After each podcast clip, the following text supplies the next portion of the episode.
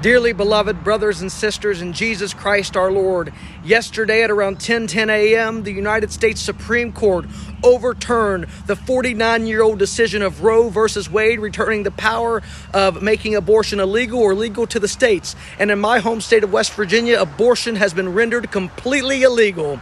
And at the same time, I think John 10:10 fits that so perfectly, which states a thief comes only to steal and kill and destroy. I've come that they may have life and have it in abundance. Brothers and sisters, I have no doubt that it was yesterday that our Lord Jesus Christ, the giver and taker of life, uh, moved his hand across the nation, gave the courage and faith to the justices to overturn Roe versus Wade. It was also the solemnity of the most sacred heart of Jesus. Oh, most sacred heart of Jesus, I place all my trust in thee. It was the feast day of the nativity of St. John the Baptist, who, when St. John was in his mother Elizabeth's womb, he recognized Christ as he was in Mary's womb, proving that a baby in the womb has a soul, it has a heartbeat, it has a life, and God recognizes that in Jeremiah 1 5 when he states, I for, Before I formed thee in the womb, I knew thee.